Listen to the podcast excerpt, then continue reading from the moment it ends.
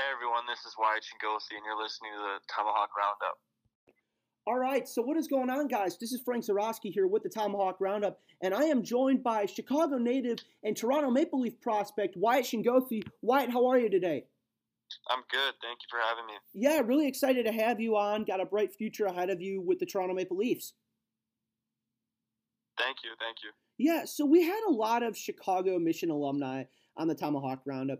What does the staff do at the Chicago Mission that helps the players evolve as the game changes? Um, I think they just have such a good um, organization there that they, they get a lot of players from around the area to go there just from the history they've had there. They have a ton of uh, really good coaches there, and um, I think they just draw a lot of attention with uh, how much they win.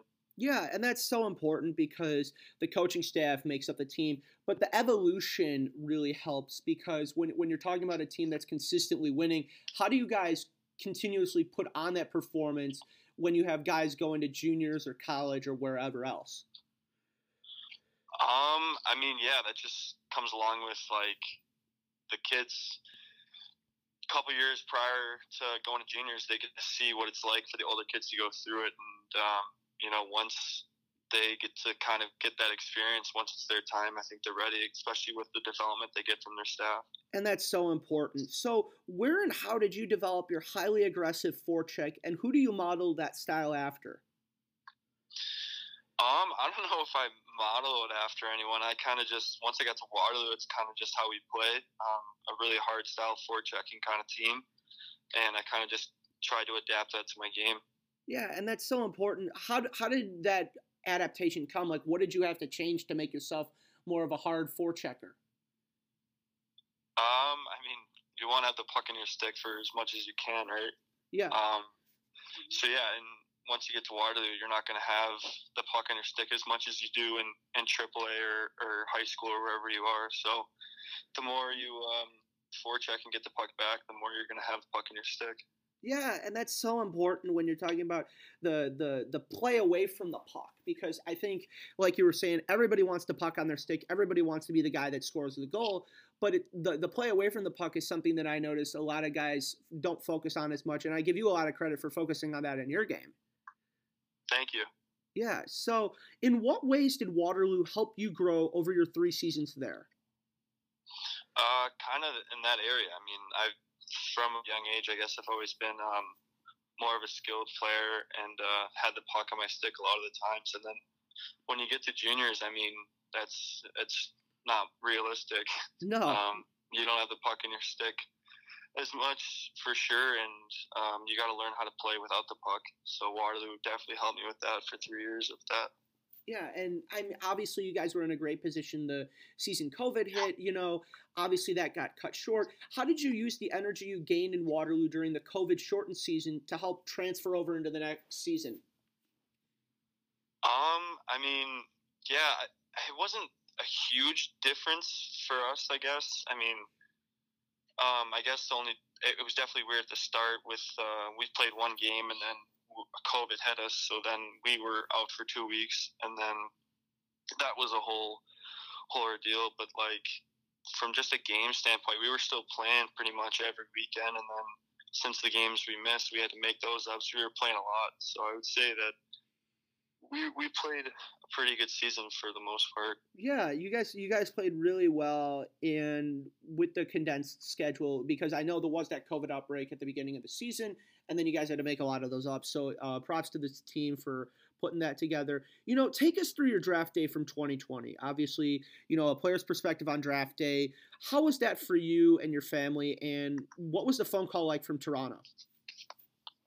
Um, yeah, it was it was a crazy day um, I had all my family or my immediate family come out to uh, to Waterloo, and we got a hotel room, and I had some a couple buddies come out too, and uh, watch the draft from there. But obviously, it was it was a long day, and it was a very stressful day for everyone, I guess, because um, we were there for so long. But it was still uh, it was still unbelievable. Yeah, I mean, about the phone call from was it was it Dubas that called you? Yeah, it was. Yeah, tell us about that. What did he say to you when you were going to get selected? Um, he just said, "Is this Wyatt Schingoethe?" I said, "Yeah," and he said, I'm, I'm Kyle Dubas and we're the Maple Leafs and we want you to be part of our organization. I kind of just shut up and kind of went into shock after that. So. yeah, and that's obviously a storied franchise like Toronto in a win now mode. So that's that's that's great. I mean, you're starting your NCAA career this fall at Western Michigan University. What made that institution so attractive to you? Um, ever since we, ever since I was a kid, we uh had we played tournaments here and and did stuff here. So I was around for the most part, and I got to see the rank. I got to see the guys, and um, I knew a couple couple of guys on the team because of uh, my teammate last year, Max Sass, and so I got to get pretty uh, familiar with the guys on the team and just the organization itself and it's super close to home so it just it just kind of felt right. Yeah and that and that close to home feel we get a we get a lot of that from the chicago guys you know? They want to stay close to home because chicago is such a huge part of the hockey community and they want to take that next step into division one hockey. Right. Right. Um, so whenever you do go pro, Wyatt, what role do you want to have for the Leafs when you get to them? Uh, any role they want, any role they want me to play in. Yeah, I get I get that, but if you could choose a role that you were going to play, what would that be for the Leafs? Um, I I mean, a high highly uh, talented player with a lot of hockey IQ who can play a 200 foot game and can play anywhere in the lineup. Yeah, and that's and that's so important because the the Leafs, you know, they had they had some they had some depth problems last playoffs going against Montreal and I think with a guy like you who's coming up through the ranks, it could really be interesting if they put you in the lineup whenever they whenever they go back to the playoffs. You know where you'd fit in on that depth uh, in the in the depth role is you've got guys like Marner, Tavares, Matthews, and those kind of guys leading up the the top six, and you learning from them. Right. I mean, that'd be the dream, right? Yeah, that, that would be that would be a dream come true, and I'm really I'm really excited to see you going forward. Like, what are you what are you looking forward to starting this fall at Western Michigan? You know, what are you what are you hoping to gain out of your Division One experience? Um, I mean, I'm just out of my freshman year. I'm just trying to gain as much knowledge as I can from my older guys and, and try to help out the team as much as I can. And that and when you're talking about helping out the team, what does that look like to you?